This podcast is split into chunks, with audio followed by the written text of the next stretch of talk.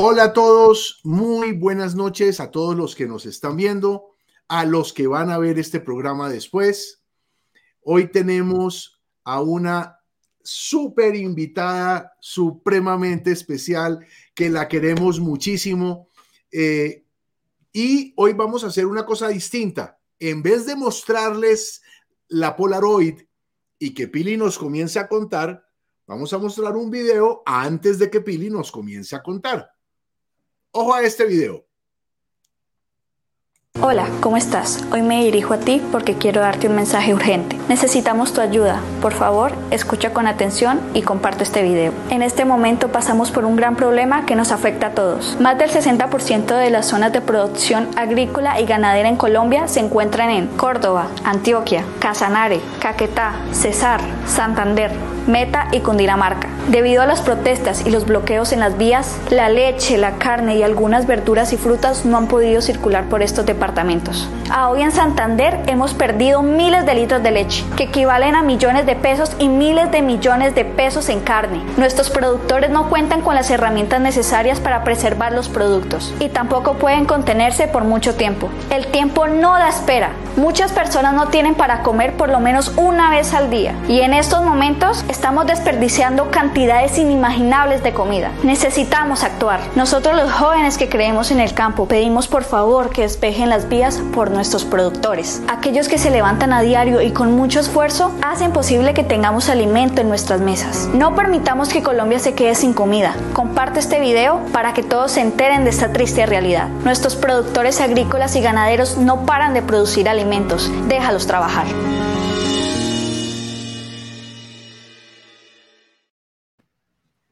Ahora sí. Tremendo. Muy bien ese video. ¿Ah? Manuela. Ella se llama Manuela Reyes Parada. Manuela, ¿cómo estás? Bienvenida. Hola, muchas gracias a ustedes por la invitación y a todos los que están viendo, pues buenas noches. Como ya, dijo, como ya dijo Pili, mi nombre es Manuela Alejandra Reyes Parada y tengo 13 años. 13 años. Manuela 13 años. se volvió, sí, Manuela, Manuela es una estudiante de Bucaramanga de 13 años. Y ella se volvió famosa por un lado, muy bueno, por el otro no tanto, por este video que hizo en, eh, el momento en que estaban haciendo los paros.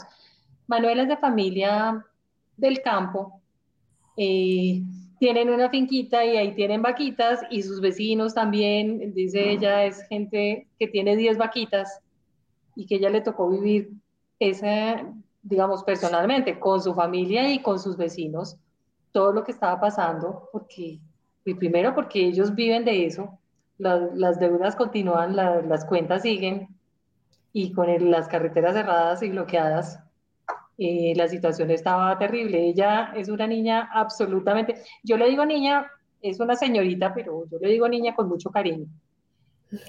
Eh, las vías cerradas y Manuela no se podía quedar callada. Eh, hizo ese video, se volvió viral, pero es impresionante porque salieron, digamos que los que estaban apoyando ese paro a insultarle. O sea, tuviste comentarios muy buenos y comentarios muy malos. ¿Qué te decían, Manuela? Y ese video, esa idea, ¿cómo salió? Cuéntanos un poquito de todo esto. Bueno, mira, yo me crié en el campo, como ya dijiste, mira, esto viene desde hace muchos, muchísimos años, desde mi abuelo, cuando mi abuelo murió, cuando lo mató la guerrilla, siguió mi abuela con la empresa de la familia. Y para que ustedes se den cuenta, la ganadería no es solo para hombres, la ganadería también es para mujeres. Un claro ejemplo es mi familia. Son mujeres berracas, trabajadoras, humildes, y sobre todo que luchan por lo que realmente quieren, por lo que realmente han trabajado. Y todo eso me lo enseñaron a mí. Yo siempre me he criado entre el campo y la ciudad, he estado en ese puente y me han enseñado todos esos valores y todo lo poquito que sé, porque todavía me falta aprender muchas cosas, me lo enseñó mi mamá y mi tío, que ha sido como papá para mí.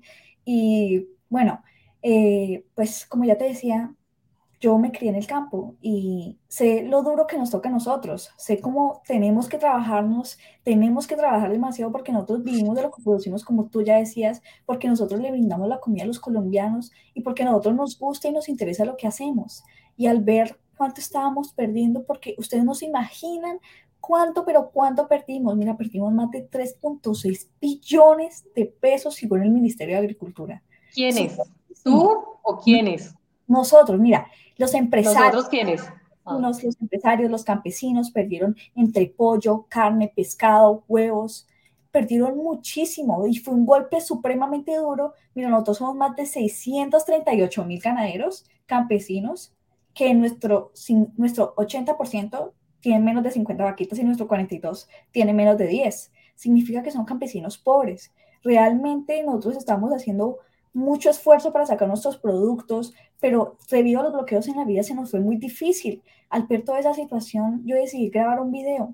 Yo decidí comunicarle a los colombianos y comunicarle a los que estaban haciendo los bloqueos en las vías de que esto no solo nos, nos, afectaba a los campesinos y a los agricultores, sino que nos afectaba a todos. Porque mira, sin el campo no hay ciudad. No hay, correcto. Oye, esa frase, esa es la frase importantísima. Sin el campo no hay ciudad. O sea, Manuela, espérate. ¿qué, vamos a desayunar si no hay huevos, si no hay leche? ¿De dónde sale el pan? No hay agricultores. O sea. Eh, Pero déjame hacerte una pregunta. Dentro de, las, dentro de los ataques que te hacían, te decían que tú estabas libreteada. Sí. Yo anoche, bueno, no anoche estuvimos con David hablando un buen rato con Manuela. Esta niña maneja unas cifras con una naturalidad impresionante. O sea, nosotros nos quedamos sorprendidos. ¿De dónde sacas tú todas estas cifras y por qué te las sabes con tanta seguridad además? A mí me encanta leer, me encanta, yo lo adoro, entonces de la nada yo, yo me pongo a, a, leer cosas, por ejemplo, me encanta leer las diapositivas que saca el Fondo Nacional del Ganado, entonces yo me pongo a leer, yo miro, reviso las estadísticas, qué es lo que necesita la gente del campo, y con mi familia hacemos algo que yo le digo la reunión de la ONU, entonces es como nos sentamos todos y empezamos a hablar, la verdad casi no hablamos de temas tan trascendentales, lo que hacemos es como echar cháchara, pero lo que nos más traemos a ver y decimos, miren que en este departamento pasó esto, miren que en este departamento pasó lo otro. Entonces, eh, yo soy como la joven de la casa y me tengo que enseñar a mis tías, a mis tíos a manejar el teléfono y nos metemos a revisar, nos metemos a ver qué es lo que está pasando y sobre todo en los grupos ganaderos que estamos, en los grupos campesinos, de campesinos ganaderos, nos llega toda la información. Entonces la verificamos con el Ministerio de Agricultura, con el Fondo Nacional del Ganado, con las estadísticas que salen. Por eso es que yo me las he grabado de alguna forma. Yo no sé qué ha pasado ahí, pero supongo que por el mismo interés que le tengo. Y hablo con tanta seguridad de esto porque sé de lo que hablo y siempre lo he visto. O sea, no es una cosa que, que decir por decir por decir, sino que está escrita en cosas y que la podemos decir, mira, yo tengo argumentos, tengo esto, tengo esto y tengo esto. Entonces, las personas que me decían que estaba libreteada, que me decían que estaba haciendo esas cosas, como que, ay, ¿cuánto le pagaron? Ay, ¿cuánto no sé qué? Entonces, me ponía a ver y decía, la gente se inventa vainas. Entonces, es como que, bueno, si quieres, póngame a prueba, hablemos un rato y no lo conocen a uno, que es lo chistoso, y ahí es cuando a ti te das cuenta que la gente tiene mucho odio, que la gente no es capaz de aceptar que una niña de 13 años puede hablar también y pueda saber de esas estadísticas y sobre todo de su gremio. Y es muy, muy, muy cómico. A mí no me da como miedo, a mí me da risa ver que la gente dice eso. ¿Y qué te decían? Dime, dime, qué, dime qué es lo que más te haya impactado que te hayan dicho de, de todo, porque fueron insultos y también cosas bonitas, pero lo que más te haya impactado o lo más increíble que te hayan dicho. Paraca para, para que me, dijeran, ¿cuánto te pagó Uribe? ¿cómo así? No, no, no. Entonces yo me ponía a hablar con mi mamá y decía, mamá, la gente saca unas cosas y solamente para debilitarlo a uno, y en vez de ponerse a ver y ponerse la mano en el corazón y decir, venga, sí, la estamos embarrando en esto, me ponen a criticar y critique y critique cuando ni siquiera tienen argumento en lo que dicen, porque la gente que realmente vivimos en esto lo sabemos lo que está pasando en nuestro gremio. Entonces es muy, muy, muy duro a veces recibir esos mensajes, pero cuando mi mamá y mi familia me dicen, no, tranquilízate, mira, ni siquiera te conocen y tú sabes de lo que hablas, entonces yo no le tengo como miedo a eso, pero sí me dolió bastante que me hayan dicho para acá y yo. No, pues claro. Cuéntame una cosa, y de las cosas chéveres que te dijeron, ¿qué es lo que más recuerda? Lo que más dijiste, ay, qué bonito, qué chévere mira, que necesitaban más jóvenes como yo. Me, o sea, me llegó al corazón, te digo la verdad, y no es que necesitemos más jóvenes como yo, solamente que somos muchos, somos muchos los que somos así, y solamente que muchos de nosotros no tienen esa voz para salir a hablar y comunicar lo que nosotros queremos y nuestras buenas ideas, y a veces nos categorizan de que somos niños y que la verdad no, no pensamos de que no sabemos qué es lo que está pasando en nuestro país, de que no tenemos cabeza o que nos señalan de que por el mismo hecho de que somos niños, o sea, no sabemos nada, de que somos todavía chiquitos y que no tenemos la, esa dimensión para pensar.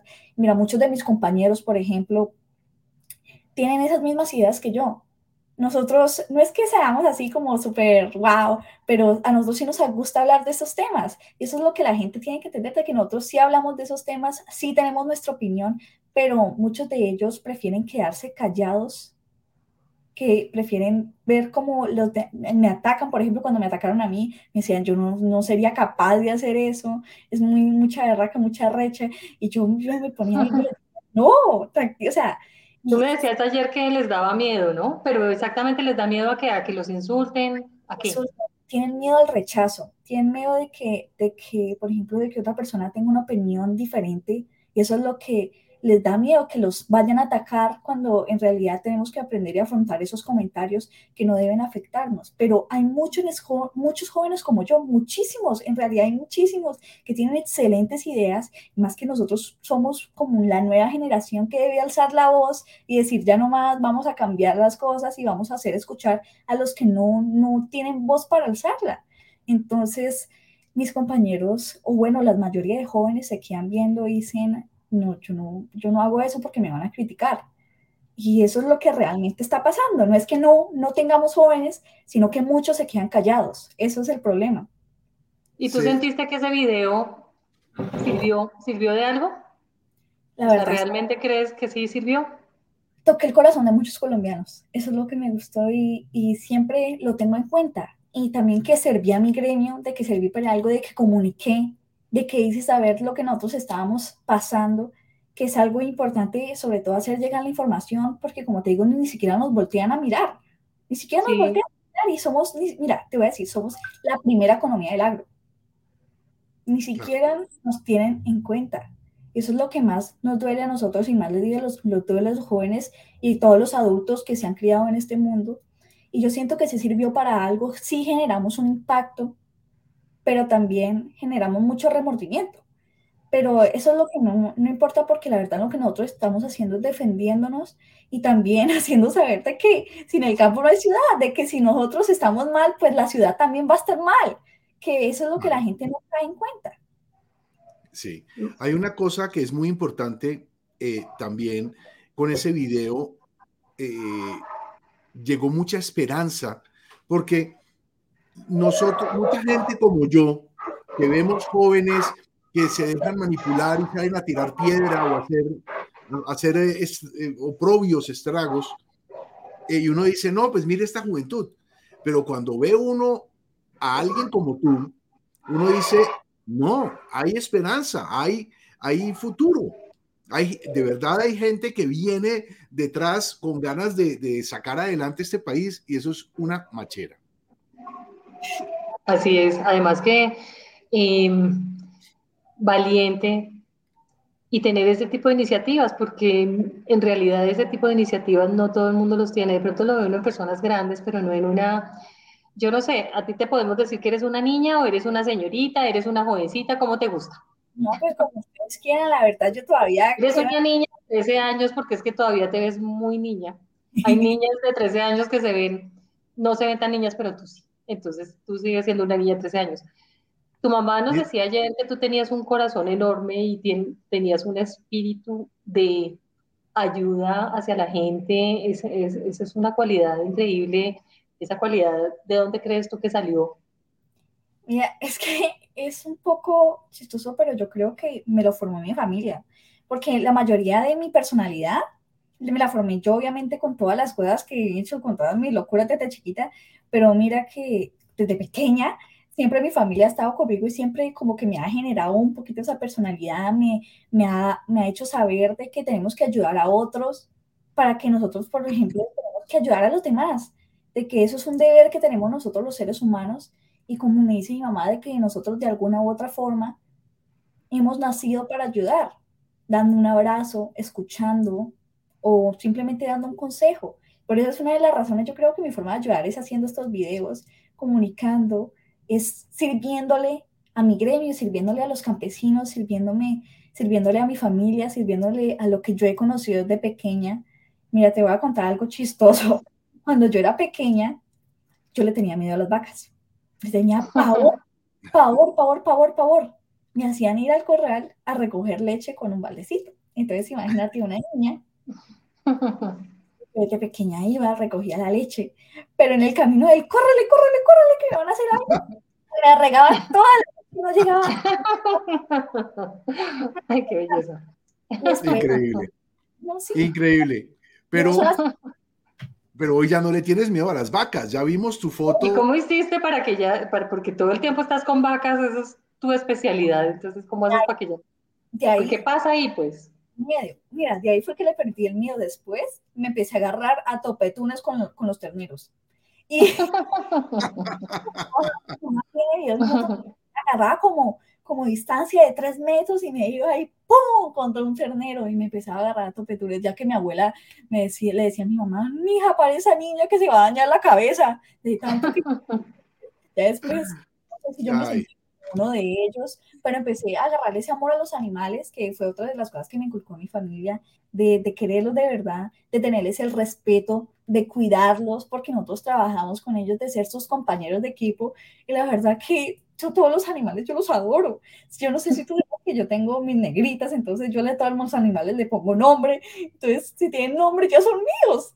Entonces, ¿Y Nina? ¿Cómo se llama esa perrita que tenías ayer? Pinina, es mi cocker, es una belleza. Pero ese nombre no se lo pusiste tú. ¿Quién se lo puso? Mira, se lo puso mi abuela. Mi familia ah. tenía una cocker hace demasiados años que también era negrita y se llamaba Pinina, pero nos la robaron. Entonces, yo también tuve un perro que se llamó, una perrita que se llamaba Pinina, pero es que yo no creo que tú sepas quién es Pinina. ¿Sabes quién es Pinina? Pinina es una actriz argentina que tenía un programa que se llamaba así, Andrea del Boca, eh, era una niña así como tú, y eran como las historias de ella, ¿no? Pero, y se llamaba Pinina, o sea, la serie se llamaba Pinina y todos, no sé, por la tarde todos veíamos a Pinina. Llegábamos del colegio a ver a Pinina. Sí. yo no sabía. por eso yo cuando le decías Pinina dije, ese nombre no se lo puso ella. No, abuela. Entonces mi abuela le recordó a Pinina, la perrita que... Papá Corazón, dice Helen Duque, tiene toda la razón, la, la serie se llamaba Papá Corazón y ella se llamaba Pinina. No, yo solía ver, no solía ver esas series que ustedes ven, pero una de las días que me gustaba era ver Capitán Cavernícola. Entonces yo me ponía todos los días, Capitán Cavernícola. Entonces salía corriendo por toda la finca así, Capitán Cavernícola. Era muy chistoso. Mira, esa, mira ese mensaje que acabamos de poner aquí. Fedegan, Fedegan Manuela, nuestra herencia ganadera, mira. Fedegan te manda ese mensaje. Tú eres amiguísima de José Félix Laforino. Ay, sí, yo lo quiero demasiado, ha sido un apoyo para mí, la verdad. Me ha enseñado algunas cosas de la ganadería, bueno, la mayoría. Eh, yo lo quiero muchísimo, él ha sido un apoyo para mí, la verdad. Me ha, me ha servido de mucho y yo, yo lo quiero a él, lo quiero de verdad. ¿Y cómo lo conociste o cómo, cómo fue esa relación? ¿Cómo empezaste a hablar con él? Por un programa que hicimos de herencia ganadera y por todos los videos que estábamos haciendo con Fedegan del Día de Madres y eso. Entonces, un día yo, yo le escribí, yo le dije, doctor, yo lo admiro muchísimo usted por las acciones que usted hace, por, por ser ganadero, por manejar el Fondo Nacional de Ganado y fue increíble lo, lo que yo hablé con él entonces me cayó muy bien. Entonces de ahí yo lo consideré como un amigo, porque o sea, yo casi no tengo amigos de mi edad, porque yo soy como que un alma vieja, entonces Ya, y yo veo a los demás niños de como raros, y cambio si yo, yo hablaba con la furia, yo me quedaba horas y horas hablando. yo le decía, doctor, está a su casa cuando venga, y después de ahí me empezó a mandar todas las cosas que él escribía, me empezó a mandar las diapositivas y empecé a aprender más. Ha sido un apoyo total para mí, entonces yo le digo, doctor, ¿qué le parece esto? Doctor, me pasó esto en la finca, ¿qué hago? Entonces me ha apoyado demasiado. Tú estás entre semana, vas al colegio, muy juiciosa, pero te vas el fin de semana a la finquita. Sí. ¿Y cómo es tu vida, cómo es tu vida en la finquita? Cuéntame. Yo creo que muy normal, como todos los campesinos a trabajar. ¿Qué haces? ¿Cómo es? ¿A qué hora te levantas? ¿Cómo es? A las tipo 4 de la mañana porque mi abuela me levanta con caso cerrado porque la habitación de mi abuela queda al lado de la mía. Entonces tú la escuchas a ella, caso cerrado. Entonces ya después se levanta y toca a levantarse, a ordeñar, porque me dice a mí, pues, a mí me enseñaron que si tú no trabajas no te ganas el desayuno. Entonces vas y yo me voy a trabajar allá y entonces simplemente todos lo hacemos con respeto con los, con los empleados, que yo les digo mi equipo de trabajo, porque son mi equipo de trabajo, porque siempre hacemos otra reunión y decimos, bueno, acá pasó esto, acá pasó esto, vamos a arreglar esto. Y ahí vuelvo, le doy de comer a los chivos que se volvieron como mis hijitos, porque ya me van y me buscan ya a la casa, ve, ve. Entonces yo voy y les doy leche. Eh, ya después de ahí eh, voy a, a, dar la vuelta a la finca con mi, con mi tío y con el mayordomo. Entonces vamos ahí, bueno, con el vaquero. Vamos ahí y primero miramos a los, a los animales que están enfermos, cambiamos de potrero, eh, vamos a ir, revisamos las cercas, vamos y revisemos los bebederos. Entonces, lo que hacemos es trabajar. Después regresamos al mediodía, nos pegamos el almuerzo, porque mi abuela hace unos almuerzos que usted dice Virgen del Carmen. Entonces, nos pone la cocina. Entonces, ahí, ay, no, pero los desayunos también deben ser buenos en esa finca. Hola, Pili, nos va a tocar ir a visitar para conocer esos almuerzos.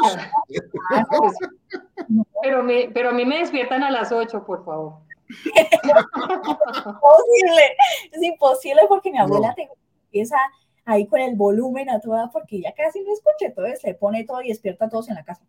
Eh, entonces... además hay que levantarse a ganarse el desayuno, Pili. No, pero eso, eso que cuenta Manuela a mí me hace acordar, eh, mi papá tenía unos primos, bueno, todavía existen en Villa de Leiva, de toda la vida.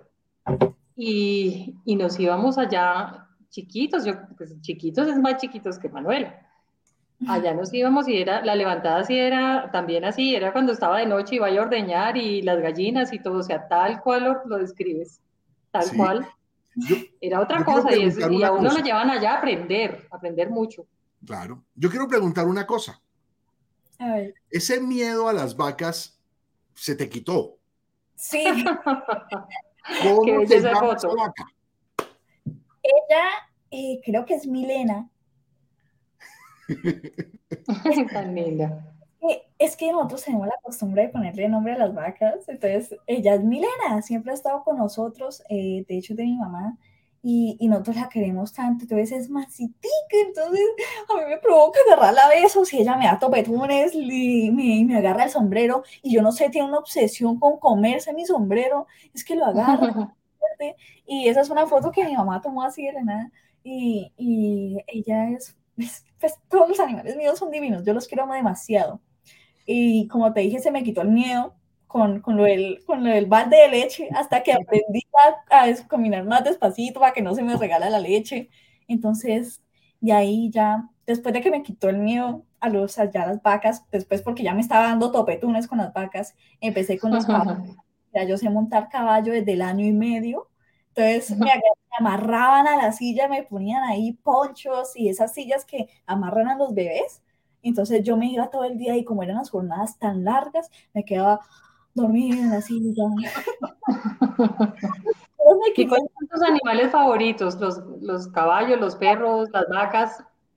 Uy, yo amo los caballos. Yo creo que, que, a mí me encantan los caballos porque me representa con el espíritu de él, porque yo creo que yo tengo un espíritu libre. Siempre me ha encantado la libertad, siempre me ha encantado como, yo, yo no sé, yo creo que mi vida pasada yo fui un caballo porque siempre me ha encantado como correr, vivir, ser libre, disfrutar todo eso. De hecho, una de mis películas favoritas es Spirit.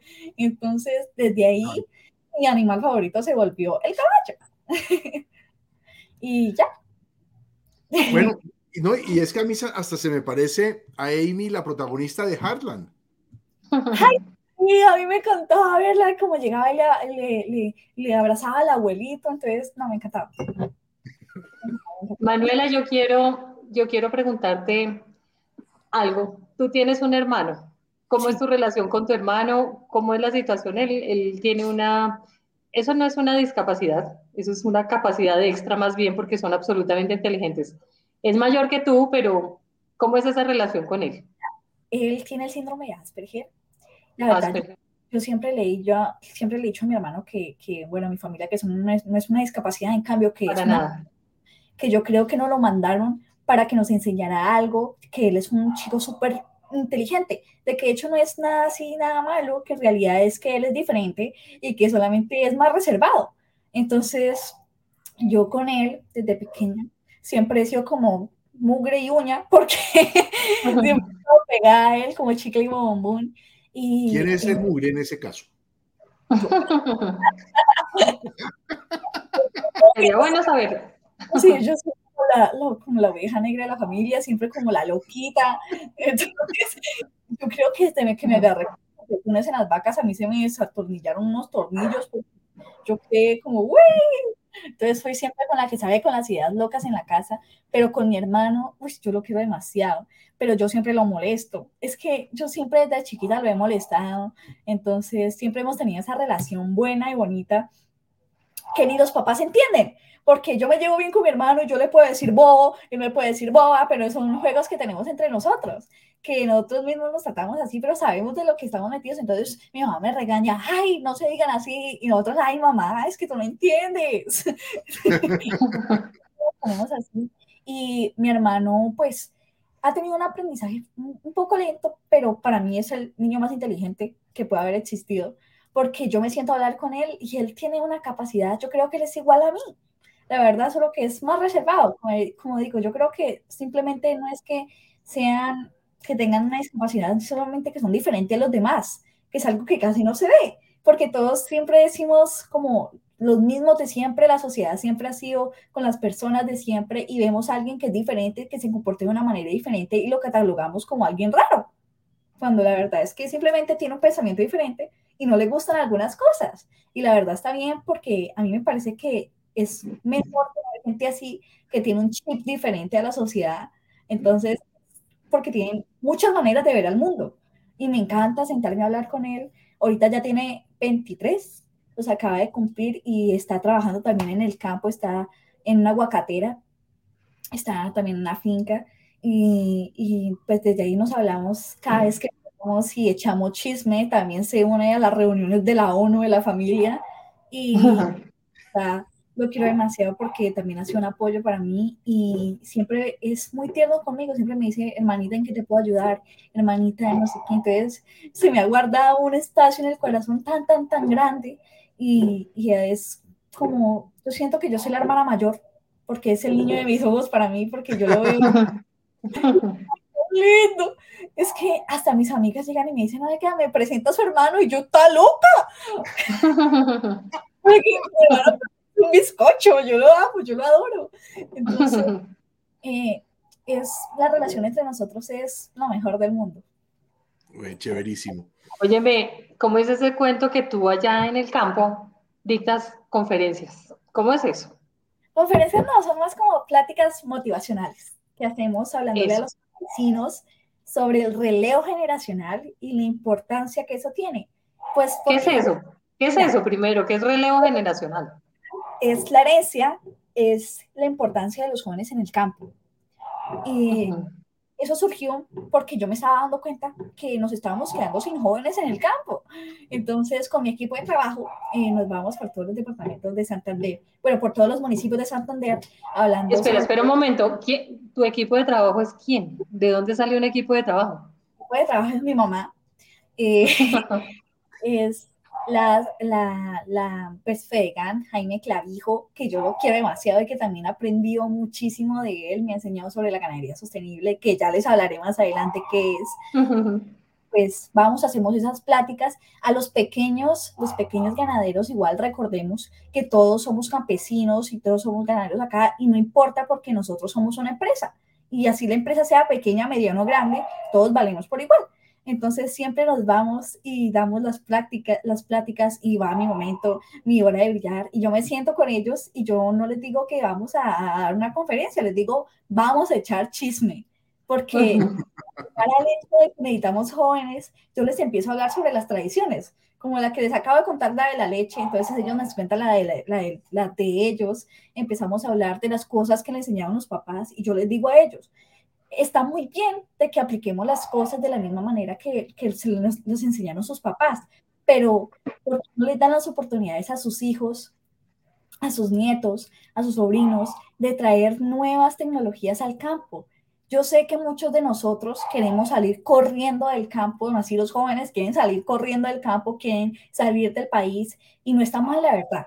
Yo les digo a ellos de que lo que ellos desean estudiar, que lo pueden aplicar en el campo de alguna u otra forma, de que no dejen solo a sus papás ni que los dejen abandonados con esa gran herencia y con la empresa que tienen, que tienen la empresa en su casa, que la tienen en su familia.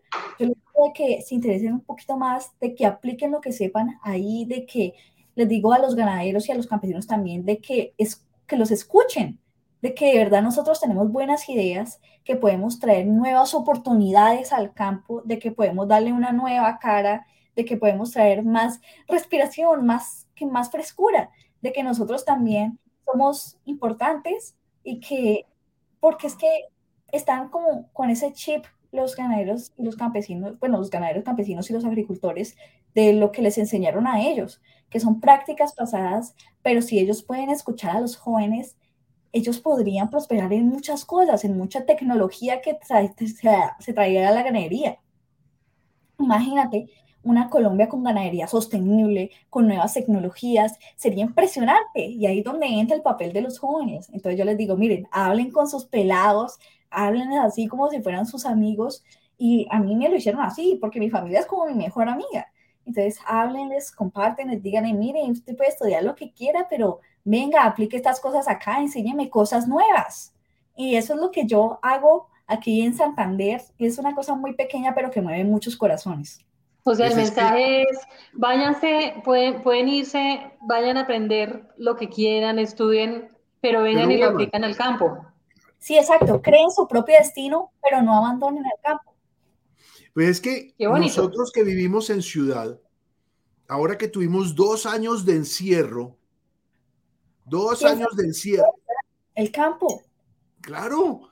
Nosotros veíamos en televisión cualquier cosa del campo. Ay, qué rico poder estar uno allá y no metido entre cuatro paredes. Dos años que nos estuvieron encerrados.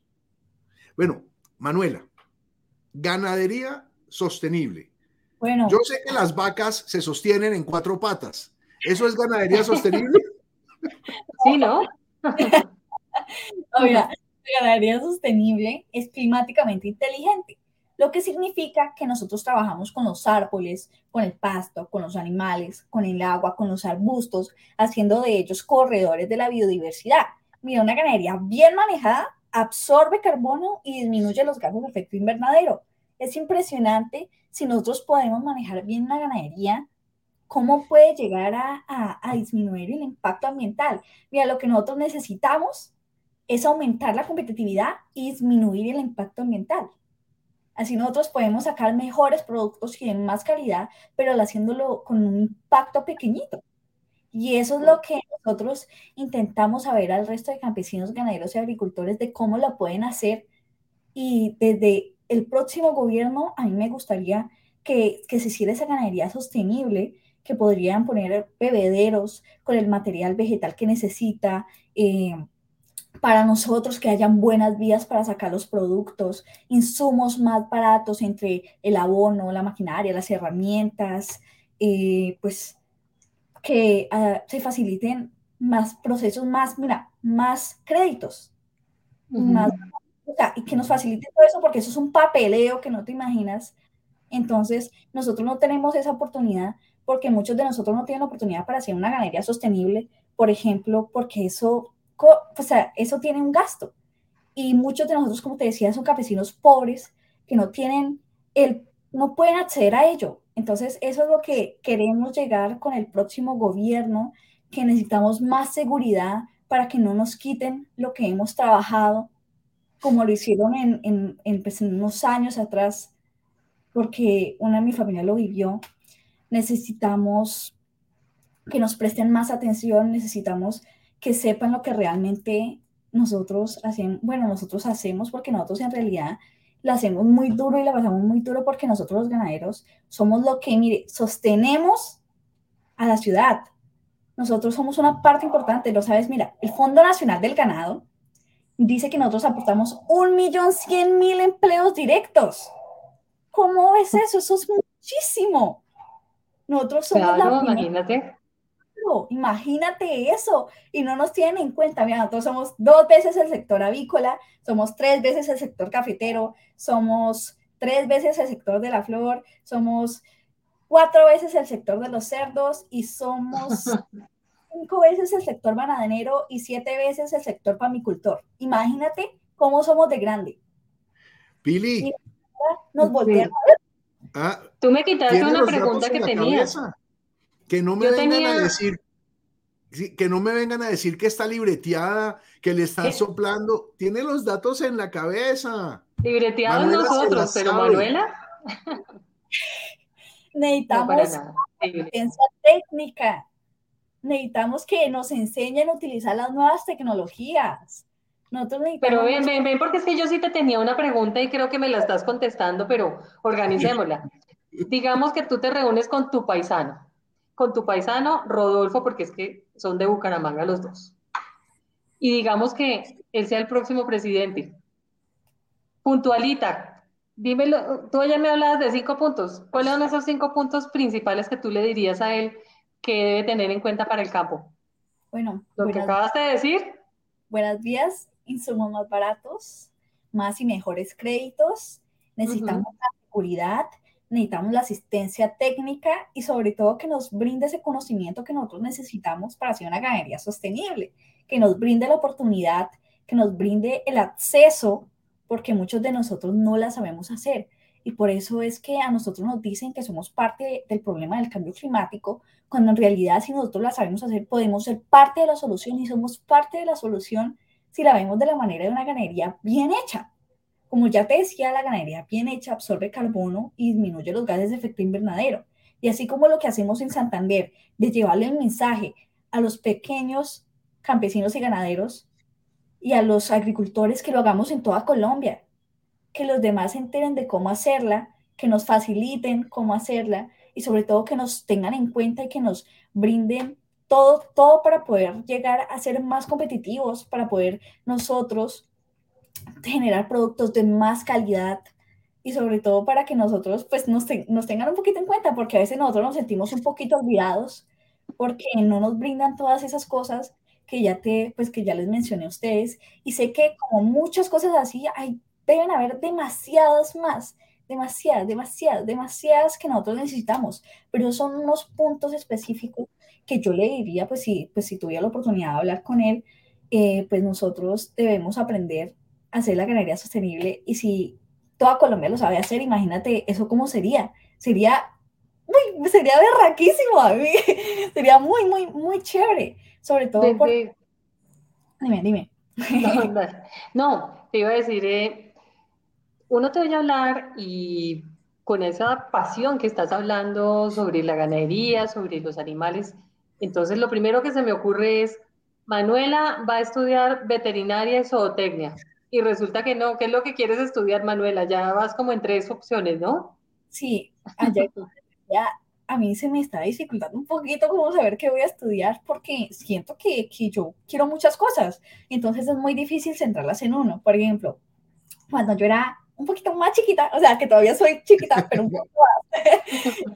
yo decía que quería ser médica, que quería ayudar a los demás, que quería servir, que quería salvar vidas, pero cuando ya me empecé a meter más en estos temas, yo dije que, bueno, yo pensé que cómo me iría en el derecho, porque yo tengo ese espíritu de querer ayudar a los demás, de servir realmente y porque, o sea, sería muy bueno de que más jóvenes como yo nos metiéramos en el tema de derecho porque muchos de los políticos que hay ahora lo han tomado de una manera mala, no han, no han servido al pueblo en realidad, sino que se sirven a ellos mismos y no han brindado esas oportunidades que, que los demás necesitan. Entonces yo dije, si yo me dedico al derecho, yo lo haría para servir a los demás y lo haría sobre todo de, de, corazón y me iría a los sectores más jodidos de cada país a preguntar, bueno, del país, a preguntar qué es lo que, necesitamos, qué es lo que está pasando, cómo podemos arreglarlos y agarrar ideas, porque sobre todo algo que ellos no tienen en cuenta es que muchos de los colombianos tienen buenas ideas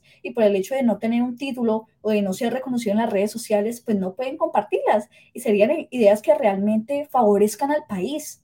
Porque yo sé que hay muchos colombianos que quieren hacer una mejor Colombia, de que quieren construir país, pero eh, muchos de los políticos que hay hoy en día pues no, no lo ven así, o sea, no, no se preocupan por, por preguntarle a los colombianos, ¿ustedes qué creen que podríamos hacer? Y eso es por una de las razones que yo me dije que me dedicaría a la ganadería, al, al, al derecho. Pero después dije, si me dedico a la ganadería, oh Dios mío, ¿qué hago? bueno, lo, que tú misma estás diciendo, ¿no? Que haces en las reuniones, en las pláticas. Sí. Y es sales y estudias lo que ya hayas decidido, todavía te faltan unos añitos para decidir.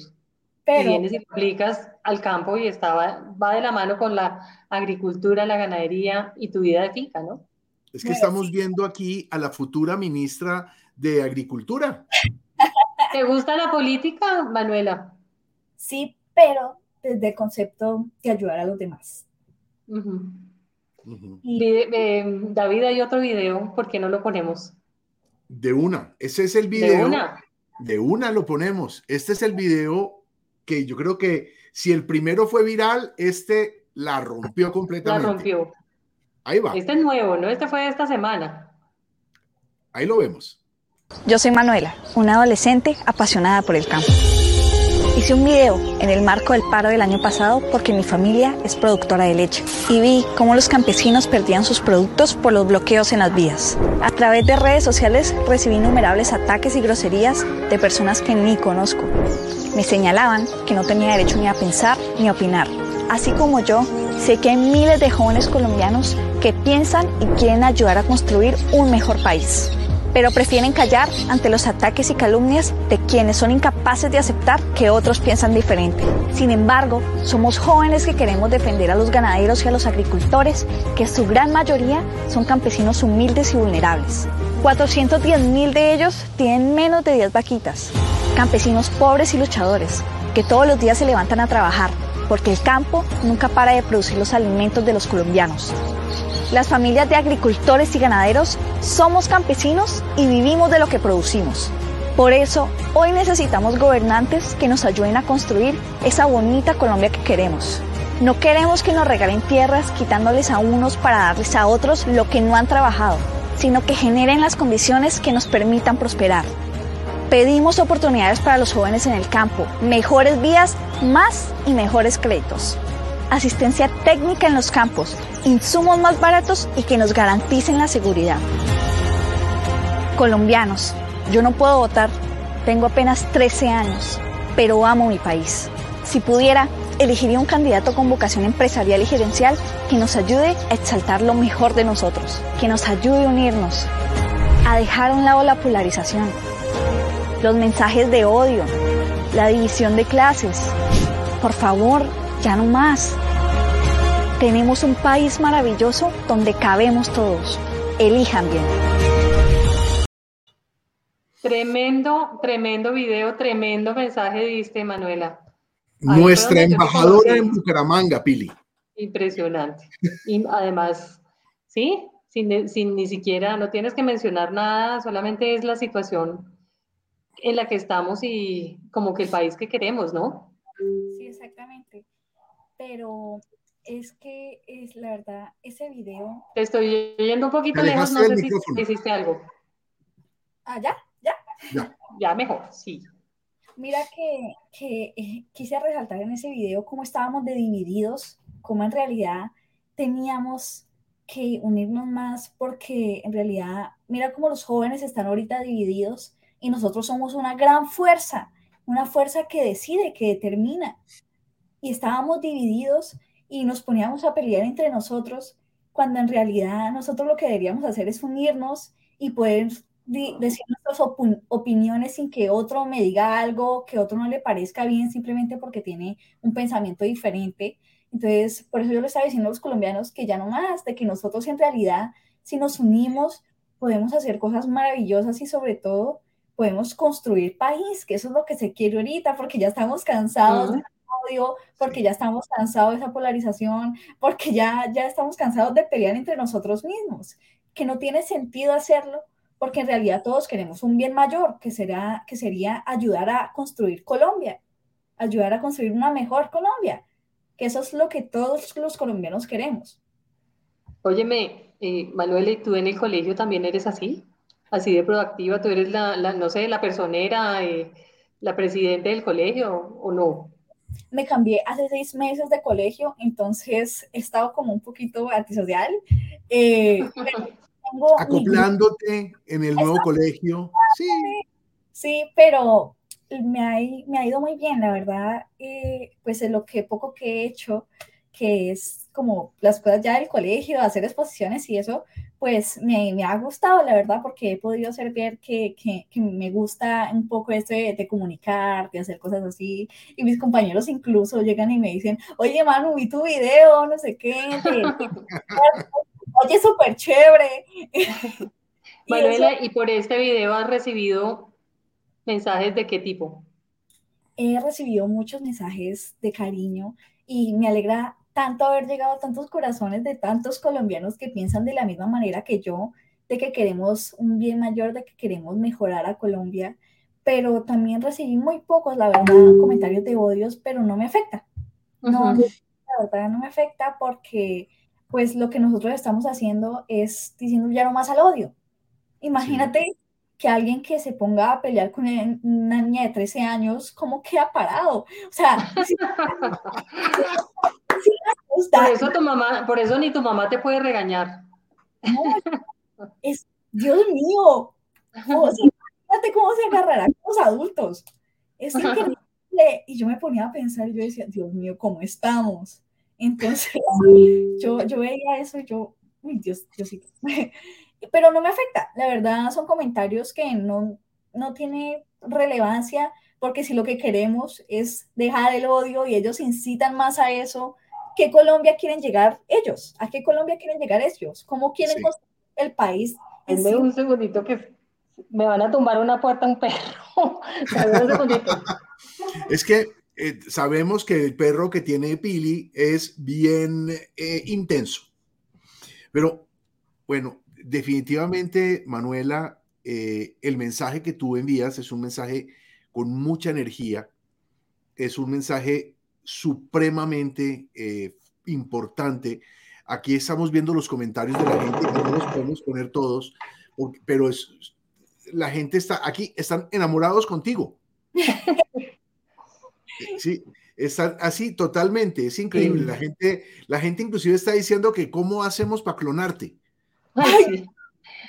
No, Manuela, lo que pasa es que, y mira, nosotros, tú no estás en una red tan agresiva como es Twitter, nosotros sí. Y ahí, ahí la gente es muy, muy agresiva, pero es increíble ver lo mismo que uno ve en la calle, los jóvenes que están, no sé, no sé, puede, puede ser inconformes, no sé, pero es que no es la manera, ¿no? Es horrible la polarización que hay entre los jóvenes también y entre los jóvenes hacia los adultos, no importa, mejor dicho, si no piensas como ellos, eh, eh, a veces los ve uno muy chiquitos para estar insultando de esa manera. Sí. De, no, no respetar, eh, no respetan, puede ser, o sea, yo puedo ser la mamá de ellos, y puede ser el papá, no importa, no importa. Dice uno, ¿será que así son con sus, con sus padres en la casa? ¿Será que así son con sus hermanos o con las mujeres de la casa? O, es increíble. Entonces, de verdad que es, es esperanzador ver niñas como tú, porque no. son muchas, no abundan. De pronto tú dices, puede que se abunden y les da miedo ser más visibles. Puede ser, puede ser, pero, pero sí es esperanzador y yo sí te felicito a ti y a tu familia porque sé que eso es una obra también de tu familia, esa, esa personalidad que tú tienes. No, pues muchas gracias, en serio que es muy bonito escuchar que ustedes digan eso y que sobre todo que, que, que nos tengan en cuenta nosotros jóvenes y si más jóvenes salgan a, a, hablar así como lo hago yo, les aseguro de que muchos también quedarían con la boca abierta porque nosotros tenemos en realidad voz, solo que no, no lo utilizamos muchas veces para bien, sino que no sabemos en realidad cómo utilizar nuestra fuerza y por eso mismo es que nosotros nos damos tan duro entre nosotros, pero, pero mira, lo que yo he aprendido de esto es que todos podemos unirnos, de que no importa que tengamos ideas diferentes, si todos queremos llegar a hacer una mejor Colombia. Y muchos de nosotros, de los jóvenes, pues no lo hacen de esa manera. Ven otro camino, ven otro camino de hacer Colombia, pero esto está basado en ideales que muchos de los colombianos no compartimos, porque si ellos están haciendo, por ejemplo, estragos, es, no solo nos afecta al, al gobierno, que ellos quieren que les afecte al gobierno, sino que también es para nosotros, que eso es lo que ellos casi no ven. Pero si nosotros podemos hablar con ellos, podemos hablarles y decirles, no, mira, podemos hacer esto sin necesidad de usar el odio, sin necesidad de usar la violencia, sin necesidad de hacer esto, podemos unirnos y hacer algo más. Y algo que ya eliminar esa parte de tanta violencia, de tanto odio, de es que usted, es que usted, es que usted, así que le ponen el dedo a uno, es que usted, usted, usted, usted. Nosotros podemos incluso empezar ya a meternos más en este tema de la democracia y podemos llegar a ser muy buenos gobernantes de Colombia. Entonces sería muy, muy chévere. Y ya... y ya más, gente como tú. Más gente como Manuela. Manuela, hablemos de otro tema. ¿A ti te gusta leer? Uy, me encanta. Eres, como una polilla devorando libros. ¿Cierto? Te encanta leer. ¿Cuántos libros te lees al mes? Uy, al mes, vea, pues yo por semana estoy acostumbrada a leerme un libro porque tengo muchísimos, es que yo soy de las que compro, compro, compro, compro, compro, tengo acumulados un poco de libros, pero lo que pasa es que después no llegan a, a, las bibliotecas esos libros. Entonces yo me frustro y digo, después no lo consigo. Entonces tengo demasiados, pero por ahí me leería al mes unos 6, 7 al, al mes, depende de lo largos que sean, porque a veces me pongo a repetir libros que son larguísimos, pero que me encantan, entonces demoro demasiado tiempo. Por ejemplo, a veces me pongo a repetir los de Harry Potter y que tiene el quinto, por ejemplo, tiene como 900 páginas, 850 creo, y eso es mucho, y me demoro un mes, lea, lea, lea, lea, lea, lea. Y la verdad, mira, te cuento, mira, es que me encanta. Eh, una de mis escritoras favoritas son escritoras que han salido de una plataforma que se llama Wattpad, que, que piensan de la misma manera que yo, que, que, se sienten un poquito reservadas ahorita en el ámbito de, de, que tenemos una personalidad diferente. Entonces, les gusta escribir. Y ellas empezaron desde cero. Es una aplicación en la que podemos, que podemos ser libres, le podemos escribir todo lo que queramos. Y de, una de mis favoritas es Ariana Godoy que es joven, que tiene creo que 27, 28 años. Es Alex Mires, que creo que tiene 29. Y también está Alex Kellen, que no sé cuántos años tiene, pero que la amo y la quiero con todo mi corazón. Está Sara Majas, que ella ya escribe libros en inglés, que también me encanta. Me encanta mucho leer thrillers, me encanta eh, como ver las mentes de las demás personas, porque cuando relatan desde la cabeza de una persona que hace parte de un libro thriller, pues tú te quedas asombrado, cómo piensan, cómo tienen todo así tan controlado, porque en realidad tú te pones a ver cómo manipulan. Y es increíble. Y yo me quedo horas y horas lea que lea, pero les cuento algo, yo soy fanática del romance. Es que no hay nada que me pueda detener. Espera un momento, pero de, no, fanática de, los temas de psicópatas, esas historias de psicópatas que también te gustan, ¿no? Toda esa parte de psicología y de, y de comportamientos al romance. ¿Cuál es el libro favorito tuyo? Pero un segundo, es que yo quiero dar un dato. Ah, vale. Porque es que yo quiero dar un dato. Tú sabes que a mí me gustan los datos. Y los datos hay que darlos. Resulta que Manuela nos acaba de decir que ella se lee seis libros al mes. Seis libros al mes, si lo multiplicamos por un año, eso nos da, ni les voy a hacer la cuenta, Simplemente les voy a decir que el promedio de lectura en Colombia, de acuerdo al Ministerio de Educación, es de 2.4 libros al año. El promedio. O sea... Sobrecalificada aquí, Manuela. No, en media semana, en media semana, ya está por encima del promedio de la lectura. En media semana. Es para que más o menos se vayan dando cuenta el nivel que tenemos nosotros aquí hoy, nuestra embajadora en Bucaramanga, la embajadora de la bodeguita en Bucaramanga. Ya, ya quedó con pocillito y, frasquito. Y sí. Está. Muy bien. Bueno, eh, y bueno, mi libro favorito se llama Culpa Mía de Mercedes Ron, que es otra escritora que me encanta, que también es de romance y yo siento, les voy a contar algo muy privado mío, entonces todo Que nadie lo sepa. Sí, sí, sí. Solamente nosotros aquí. sí, nomás. Yo a veces yo me pongo a pensar y yo digo, ¿por qué no hay personajes así en la vida real? Entonces me asombra ver cómo están los niños hoy en día entonces yo me pongo a ver a, los niños, y son fútbol, fútbol, fútbol, fútbol.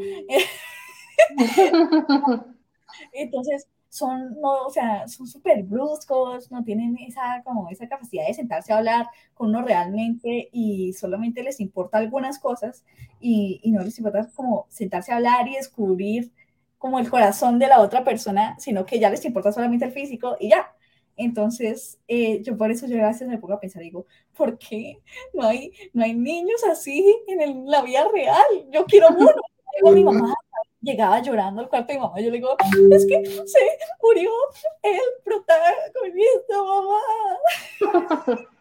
Entonces digo, Manuela, ¿qué vamos a hacer con tus libros? yo, es que me decía, te van a dejar sin estabilidad emocional porque yo me la pasaba. y se murió. Entonces yo, a la chillar, la mi mamá, solo es un libro. yo, no, solo es un libro, es mi vida y es la vida de los personajes. ¿Y, cuál, ¿Y qué otros temas te gustan? Bueno, mi Psicología, ¿no? Esa, esa, es una. Mira, te voy a contar, ¿verdad? en mi plan lector me pusieron a leer un libro que se llama Rebelión en la Granja de George Orwell, que se trata de hace muchos años cuando estaba la Unión Soviética y es un libro que trata de criticar el comunismo entonces yo me lo empecé a leer y yo dije, venga, esto está realmente increíble. Les cuento que es de una granja. Como en esos tiempos, publicar cosas sobre políticos en realidad ya te o publicar un artículo feminista era igual de terrible que publicar algo sobre criticar a, algún político o algo así, porque primero o no te dejaban publicarlo o, o, te demandaban por difamación o las editoriales no, no lo permitían por miedo de que las cancelaran. Entonces, ese libro salió basado en una granja, en el cual los más inteligentes eran los cerdos. Y esos cerdos querían echar, hicieron una rebelión, querían echar al dueño de la granja y lo echaron. Pero y esos, esos cerdos crearon una canción, hicieron siete mandamientos, hicieron un comité que como un senado lo hicieron, entonces hacían como consejos eh, y tenían sobre todo leyes de no puede, los, los animales no pueden dormir en habitaciones, los animales no pueden comer esto, los animales no pueden utilizar cosas de los humanos, o sea, un odio hacia los humanos, pero ya empezaron a, a generarse en ese libro, lo que querían era transmitir de alguna forma, criticar la política y más el comunismo. Entonces, cuando yo lo empecé a leer, yo dije, mire, acá hay izquierda y derecha. Entonces, la izquierda era un cerdito llamado Napoleón y la derecha era otro cerdito llamado Snowball. Entonces, el otro le decía, no qué, y el otro lo mandaba a matar, y entonces no sé qué. Y era, y eran cosas que tú te ponías a pensar y ese libro salió como en mil pégale. Entonces, y, y son cosas reflejadas todavía hoy en día. Y, y si es que pusieron a reflejar a los políticos como cerdos, como marranos, y es cuando tú te pones, y, yo me reía y yo decía, vea, la gente es como... Y una, de la, y una de las cosas es que los ciertos de tanto poder que tenía se iban transformando en humanos. O sea, se iban transformando, iban mutando a lo que no querían. Y una de las frases que más me gustó de George Orwell es que dijo que la política o que ser líder se basaba en decirle a la gente las cosas que no quería escuchar imagínate. Y es un libro para niños. Y es un libro para niños. Y, y, yo le dije, mamá, te lo lees a toda mi familia, se lo leen, los obligo, no me importa si tienen cinco nueve páginas, está súper cortico, muchos perezosos y no se lo leen. y te pones a ver que en esos tiempos... O sea, casi les dices, lean vagos. Sí, sí. No lee, entonces yo soy como que, oigan, miren que, que, me leí este libro, se lo van a leer y me dicen, no, háganme resumen, y yo, ay.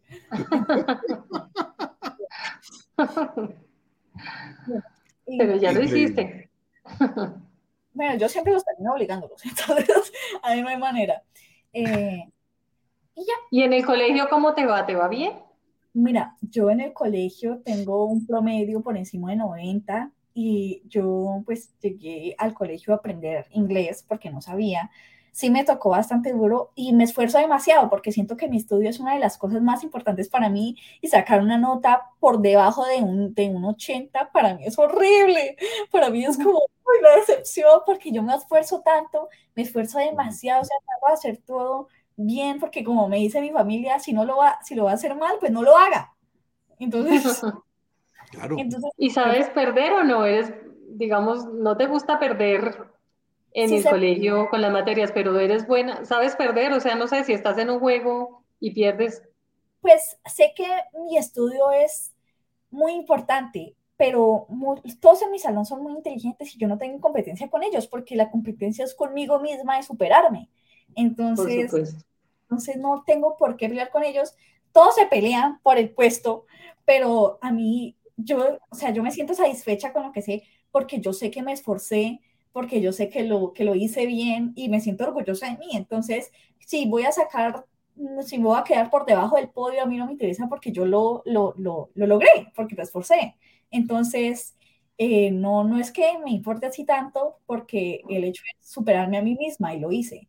Entonces, Pero en deportes, en deportes, cuando practicas el deporte que te gusta, eh, a veces ganas, a veces pierdes. Sí, muchas veces pierdo. ¿Y ahí cómo, cómo tomas eso cuando pierdes? No, pues yo, yo casi no me pongo a pensar de que perdí porque eh, lo que yo juego es trabajo en equipo del voleibol. Entonces, eh, lo que hacemos es como, bueno, mm, faltó arreglar algunas cosas, tenemos como que ver qué nos falló.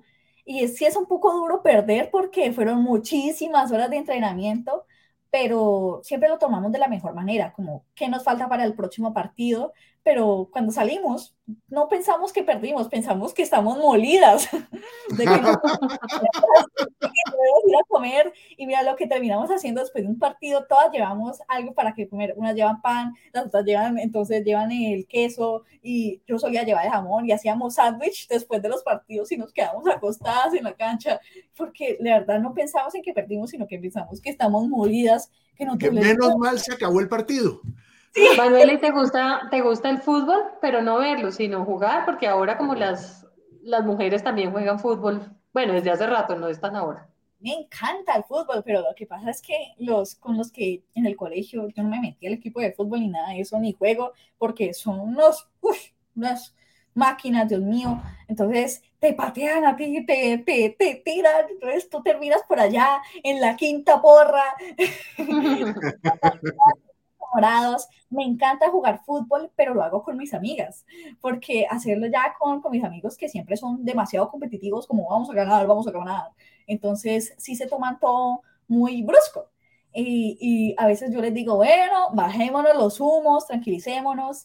Y, y, yo siento que yo practico todos los deportes que puedo.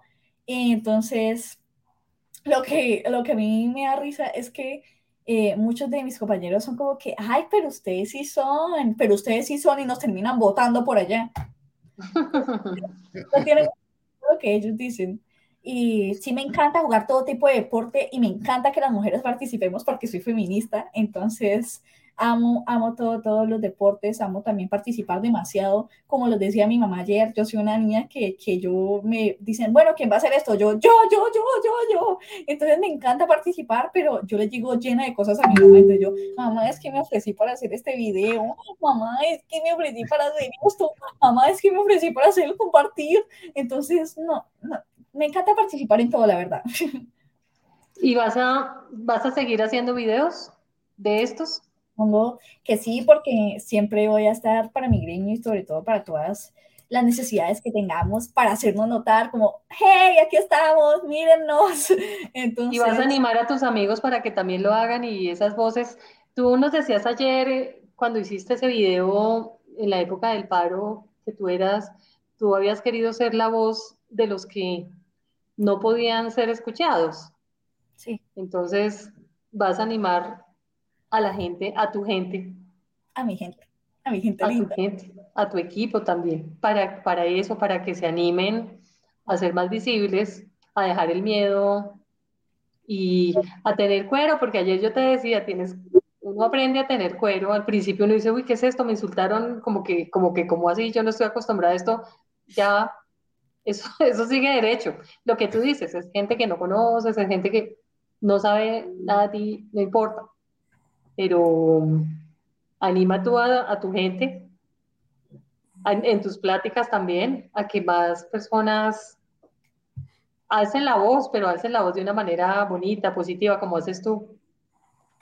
Sí, la verdad es que yo siempre trato de decirle a todos mis compañeros de que no importa que nos critiquen, porque nosotros lo que estamos haciendo es defendiendo a muchos y estamos desayudando y sirviendo, pero algunas aún así tienen ese chip de que los van a criticar y es un poquito difícil cambiarlo pero eh, en esa tarea estamos, en esa tarea estoy tratando de hacerle a, mis amigos, a la gente que conozco, a los jóvenes, que es bueno que nosotros hacemos nuestra voz porque nosotros somos el futuro y el presente del país, y no solo del país, sino del mundo entero, de que nos tenemos que meter más en estas cosas, de que tenemos que poner pares de no, no, no, un momentico, de que tenemos que hacernos verdes, de que tenemos dar, dar, dar ideas, de que tenemos que dar, que, nos, que pedir que nos brinden oportunidades, Dejar la indiferencia.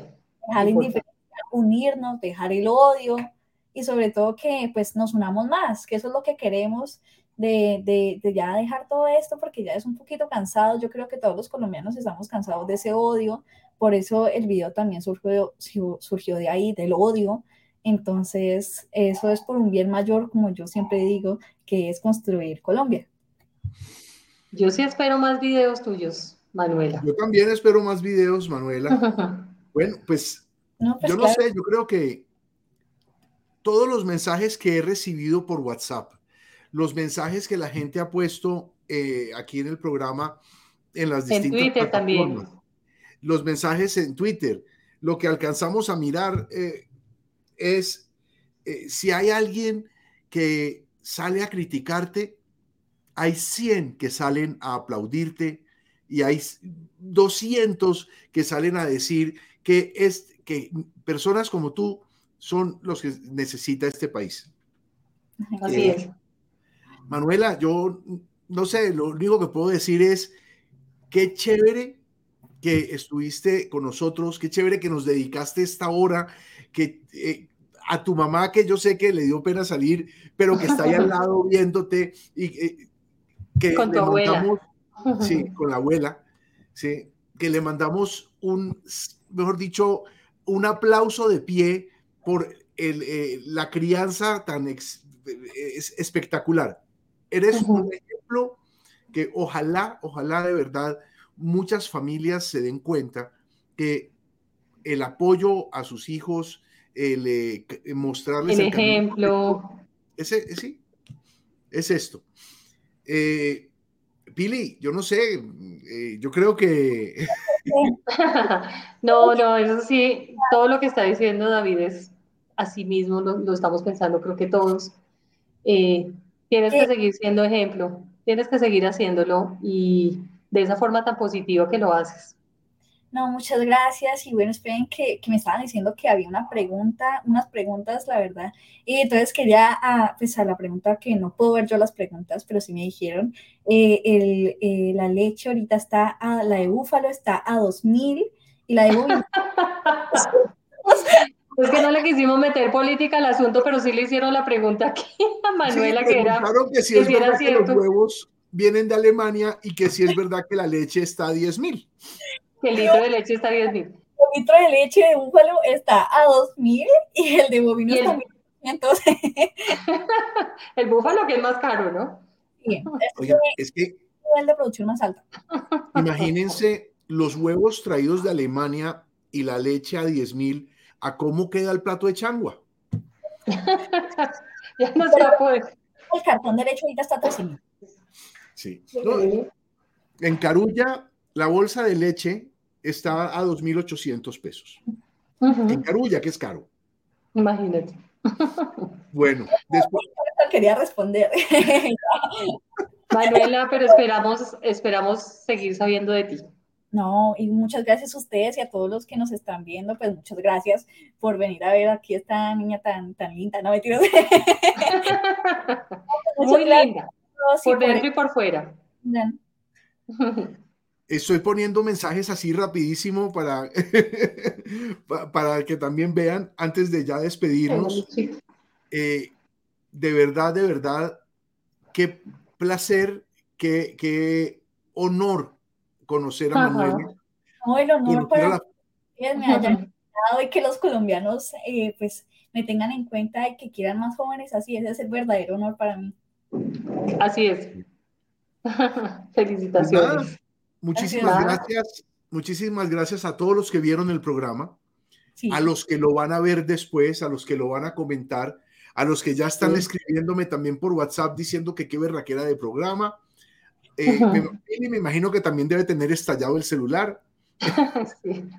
Ay, sí, no, y además es que yo siempre pongo después pedacitos eh, de, la, de, la, de, la, entrevista, los vamos poniendo, los vamos moviendo en las redes, entonces la gente también ahí sigue opinando. Los que se lo perdieron, hay, hay, gente, así como el que te dice a ti, mejor hágame un resumen del libro que, venga, venga, hágame un resumen de la entrevista, que sí la quiero ver. Lo bueno es que queda subida en YouTube, queda subida en Facebook, queda en Twitter y la pueden ver. Ajá. Muchísimas gracias, Manuela. Pili, por supuesto, mi compañera de panel. Besitos. Gracias. A todos una feliz Descansen. Buenas noches. chao. chao. chao. Thank you.